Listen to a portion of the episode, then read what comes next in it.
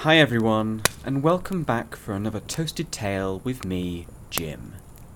I'm really happy you decided to join me today around the fireside. If, like me, you enjoy hearing stories, then you've come to the right place. I think there's interesting information to be found on every subject. All it's waiting for is to be found and shared. In this podcast, we're going to take a random subject and use it as a seed to do some research, and in that time, I'll do my best to find a story within that hopefully I and you will find enjoyable. So let's bring in the subject randomizer, give it a spin, and find out what today's topic will be. Alright, so today it's landed on Simon's model. Now, this is one of those subjects that I know I'm going to learn something new about, because I have never heard of Simon's model before, nor have I known anyone who studied it. I'm just a guy who likes finding interesting stories and learning a thing or two along the way. Now, so as not to keep you guys waiting around, I know you're probably very busy and you've got a lot of things to do in your day, I have already completed the research. And I'm really excited to share with you what I've found. Firstly, Simon's model is not about a model named Simon, no, it's about decisions. Now, chances are you make thousands of these a day. You might be one of those people who really enjoys charting the direction your group should take and making the important decisions that affect your life. Or you may be a member of the group who hates making them and attempts to avoid them at all cost. Decisions can be difficult to make because sometimes there are many options you can choose from, and sifting through each of the possibilities can take up valuable time and energy. It can also be easy to second guess yourself when you have choices that can feel comparable. What goes into making decisions then? And is it even worth delving in deeply to something we all do so much? Well, personally, I think it really is important because your ability to make a good or bad decision can greatly impact living a happy and successful life in future. There are many different things that influence decision making. Some of these include past experiences of making decisions, cognitive biases that skew our thinking, concerns about committing to something and the responsibility that may bring, our specific demographics like age or socioeconomic status, and the belief we have in ourselves to speak into the matter at hand. These things all impact the decision making process and the way decisions are made. The cruel joke of struggling to make decisions is sly and underhand. We may tell ourselves that not making our desires known on a situation is okay, and that just going along with others is just us being agreeable. Unfortunately, this isn't how it usually plays out, and can often have a variety of effects that not only impact us, but also those around us. Honestly, making decisions is hard, and is not easy for anyone. Oftentimes, decisions can be quite complex, and have got to take in many different factors. You need to weigh up different things, and so that's why it can so often be so difficult to make a decision that no decision is made at all. For people who really struggle as well, it can mean making distinctions between two very easy options, like where you want to go and eat out for dinner, almost impossible to do. The fact of the matter is, is that your opinion matters though. Chances are there are people in your past where you have expressed an opinion or tried to make a decision on something, and they have reacted badly. Either they've blown up at you for giving an opinion they don't agree with, or you've tried to make a decision on something and they've disregarded it and maybe made you feel small. This can, of course, deter us from trying to do that in the future, and set a precedent in our mind that people don't want to hear what we have to say. This is not true, and if you find people in your life who you trust and who are decent human beings who will listen and not judge you for having an opinion. Making decisions that affect you can be beneficial for everyone. After all, we can't control the reactions of other people. We can only control our own. Furthermore, chances are you are a good person who has people in their lives who either you care about or want to care about. Understanding, as we all do, how sometimes it can be difficult to make certain decisions, you may understand what I mean when I say that it feels like a burden. When someone asks your opinion on something, it's like a weight on your shoulders, in your stomach like a stone. Imagining the weight of a decision as a physical object can be quite useful in the situation.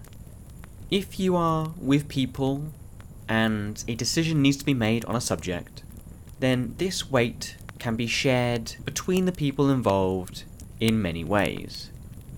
If everyone gives their opinion on the decision, then the weight of the outcome can be shared among everyone. If you feel like you're going to be agreeable and you're just going to let the other people make the decision, then effectively you're shirking that weight that could be carried by yourself. And even though you didn't intend it, it adds more weight onto the decisions of the other people around you. How frustrating is it then that for someone who's struggling so much with making a decision because it's too much to do, by making the decision, you're actually helping those around you by helping them with their own problems as well. You'll be forgiven in thinking that that was a very roundabout way of making a point, but I do feel like it's worth pointing out anyway. And if you are someone who knows that making decisions is a very difficult thing, as I have been in the past, there have been times where I have really struggled making decisions, simple and really complex. But if you want to try and improve this side of your life, then enter stage left the Simons model. The Simons model was developed by Herbert Simon, where he pioneered the field of decision support systems. According to Simon, in 1960, decision making is a process with distinct stages. He suggested for the first time the decision making model of human beings. His model of decision making had three stages. Stage 1 Intelligence, which deals with the problem identification and the data collection on the problem. 2. Design, which deals with the generation of alternative solutions to the problem at hand. And 3. Choice, which is by taking all the options you and your group have come up with and selecting the one that best solves the original problem. Now, the intelligence stage isn't actually about anyone's intelligence. Rather, searching for or formulating the problem. This can mean many things, from identifying or detecting a problem or opportunity, or detecting anything which does not go according to plan, abide by a rule, or meet a required standard. The design solution can then go ahead, once the problem has been outlined, by designing solutions to solve these identified problems. If you have any data that can be grabbed at this point to back up any solutions you can come up with, then this may also help with the next stage.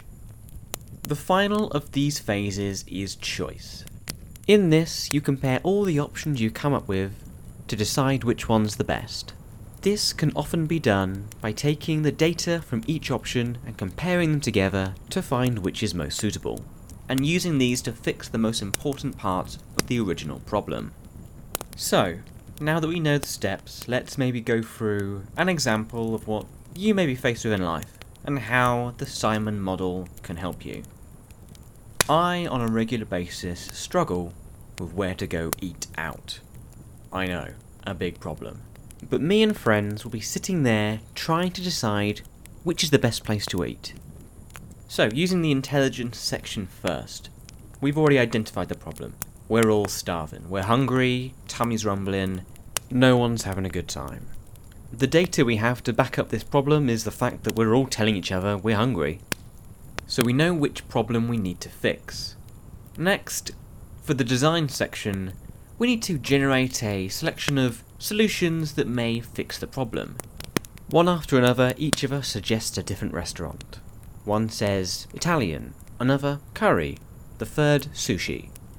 Each one suggested with the understanding that we've probably been there before and we like what they have to offer. In the end, we then need to make a choice. After a short discussion, the pizza and the sushi are struck off. We're not feeling that kind of food. So we're left with curry. We love the taste, it'll fill our bellies. The restaurant's lovely and the servers are polite. Problem sorted and decision made.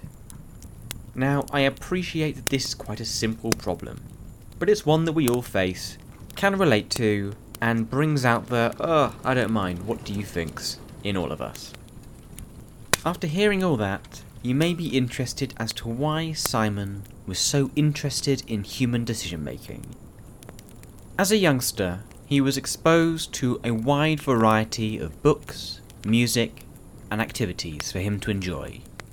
He recounts vividly of the extracurricular activities such as baseball, football, hiking, camping, and reading he enjoyed and was encouraged to experience by his family. And this was a family who indeed knew the power of making big decisions. Following the entire family moving from Germany in 1903, they wanted to give their sons the confidence and experiences to best equip them for making similarly difficult decisions in future. He tells in his biography that it was at the family dinner table where discussion and debate would take place, weaving through political and sometimes scientific subjects prevalent at the time. It was here where everyone was encouraged to have an opinion and voice their thoughts.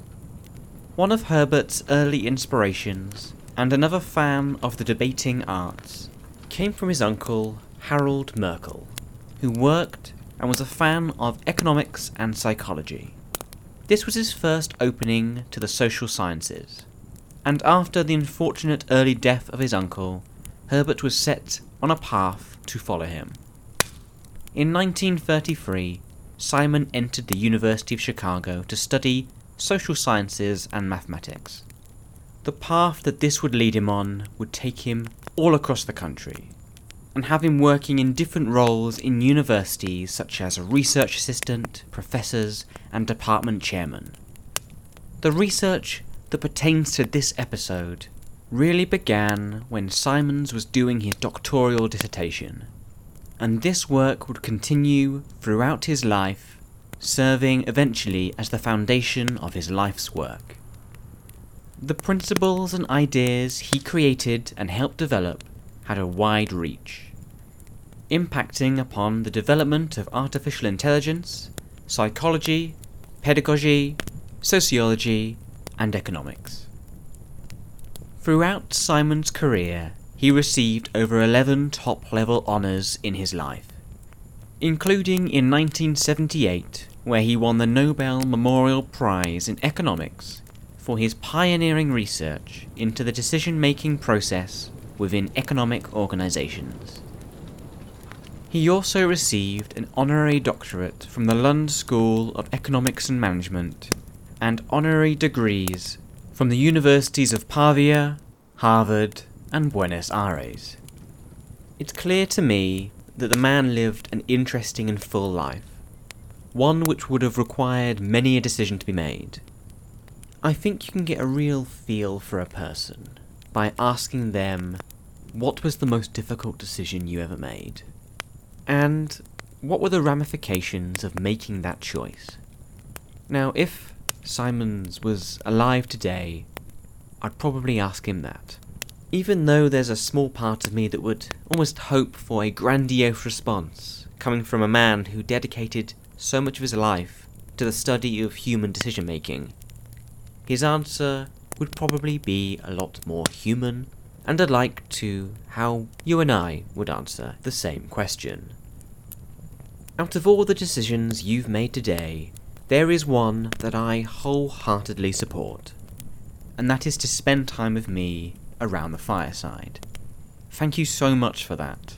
I really enjoyed learning about Simon's model, but it makes it all the more awesome to know that I learnt this stuff alongside you guys. If you enjoyed listening to this podcast, then I release new episodes every Tuesday and Thursday. If you want to know when new episodes get released, then the best way to do this is to follow me on Twitter. My handle is at podcasttale. It's on there that new episodes get announced, and also anything interesting that I find gets posted as well. Once again, that's at podcasttale for more. Finally, if you want to support the show further, then you can do so by sharing, commenting, and rating this episode. These are all ways to help spread the Toasted Tale podcast to new listeners. Thank you once again for supporting this little project of mine, and I hope you all have a lovely rest of day. I will speak to you all again soon for another Toasted Tale by the fireside.